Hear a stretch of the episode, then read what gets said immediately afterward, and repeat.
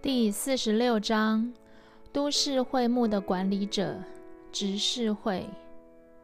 1861年，都市会幕有3500位会友，每周超过2万人来听道，与超过20万从世界各处读司布真信息的读者。他如何照顾这么多人呢？他让执事会去管理教会与奉献，严格要求会友的资格，让有负担与恩赐的会友去负责各样事工。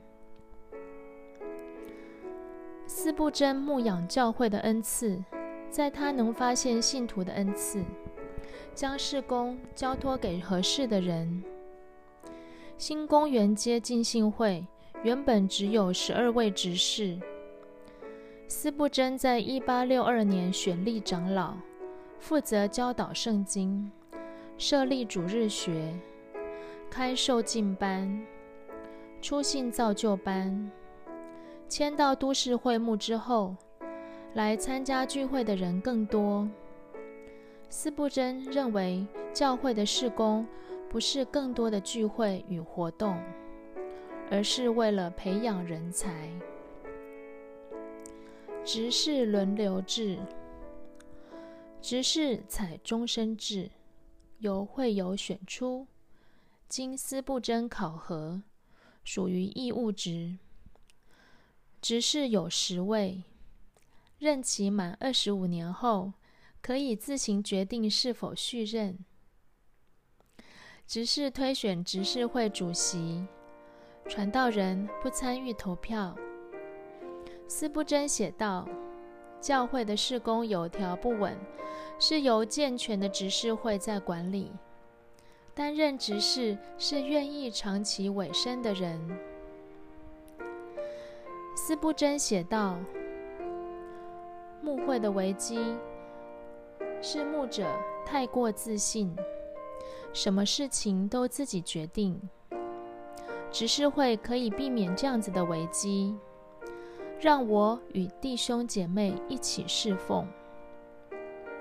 在执事会里，都用外号互称，例如司布真因为不专权，大家都叫他头儿 Governor。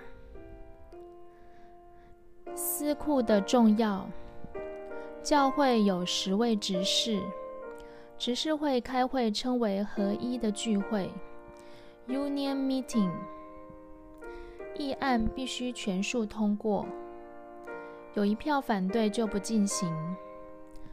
这10位执事分别是佩恩，每次开会都要提出教会各项事工的收支，他是伦敦市政府会计部主任，担任教会司库，是高度谨慎、自我要求很高的人。格林伍德，教会对外的发言人，冷静思考、谨慎节制。司布真称赞他，有些人的看法可用时钟衡量，有些人的看法用阅历可看其变化。格林伍德的看法是与永恒相连结。米尔斯，生活圣洁，做事深谋远虑，被称为都市会幕最佳后卫，有高度的耐心，终止许多争论。拉克，外号汤姆叔叔 Uncle Tom， 很有爱心，擅长沟通。司布真称汤姆叔叔，他可以站着与每一个人分享所信。他年纪大，站不久，就请人跪下与他一起祷告。卡莱尔，外号是卡莱尔王子，是牧者学院的校长，管理神学生，同时负责管理司布真的出版品。他喜好阅读，善于整理知识，做系统性的呈现。开会要准时结束。奥尔尼是执事会主席，司布真称他威廉兄弟，他每个月向司布真报告教会近况，包括教会大小事。司布真说，威廉弟兄总是带着喜悦的心在侍奉，他从年轻时就学习每件事靠耶稣做决定，考虑事情周到，只是开会不看时钟，有时开会太久，我会请人拿钟进去。喜乐的服侍者成为服侍团队的最佳领袖。帕斯莫尔负责出版司布真的著作，他说，司布真常常对我说，你是我见过最好的执事，不过你不要骄傲，因为明天的你会比今天的你更好。小奥尔尼是教会的总务，负责桌椅、灯光、通风、消防等等，是中心的管理者。此外，负责所有的追思礼拜。西格斯是建堂工程师，后来负责教堂硬体维修。卡尔负责教会各项事工的人力与经费调配，也负责与外界的沟通。弟弟詹姆斯布真则负责各样聚会的安排。到底谁听谁的？斯布真与执事有时会起争执。都市会幕聚会一个月后，斯布真问，上个月有多少人受洗？执事回答，7个。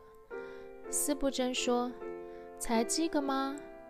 聚会的人在增加，受洗的人怎么可能变少呢？执事回答，教会事工不是在做生意，不是店面大，业务就一定好。有一天，司布真与某位执事吵起来。司布真大声说，我是传道人，对圣经真理的认识会不如你吗？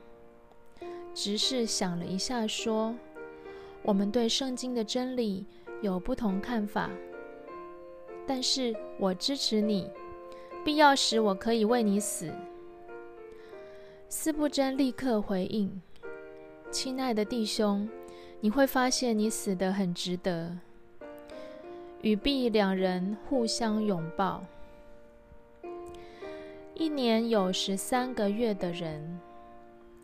司布真有一次向执事会抱怨，为什么我很忙，你们看起来稀松平常？执事会主席说，我们每一年有12个月，只有你一年有13个月。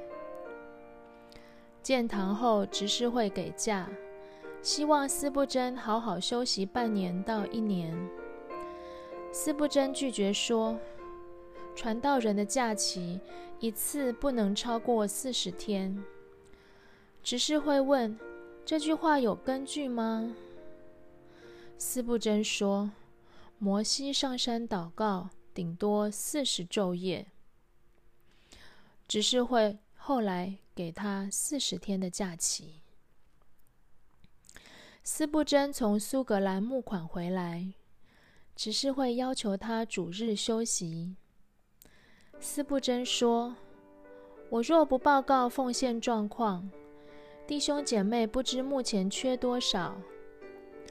执事会回应，我们不因缺款而担心，担心的是你带着一张疲惫的脸上台讲台，大家看了就难过，我们愿意再奉献，换取你一张快乐的脸。司布真就休息。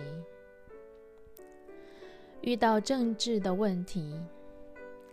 某天，执事开完会，闲谈政治议题，有支持的，有反对的，谈着谈着竟起了争论。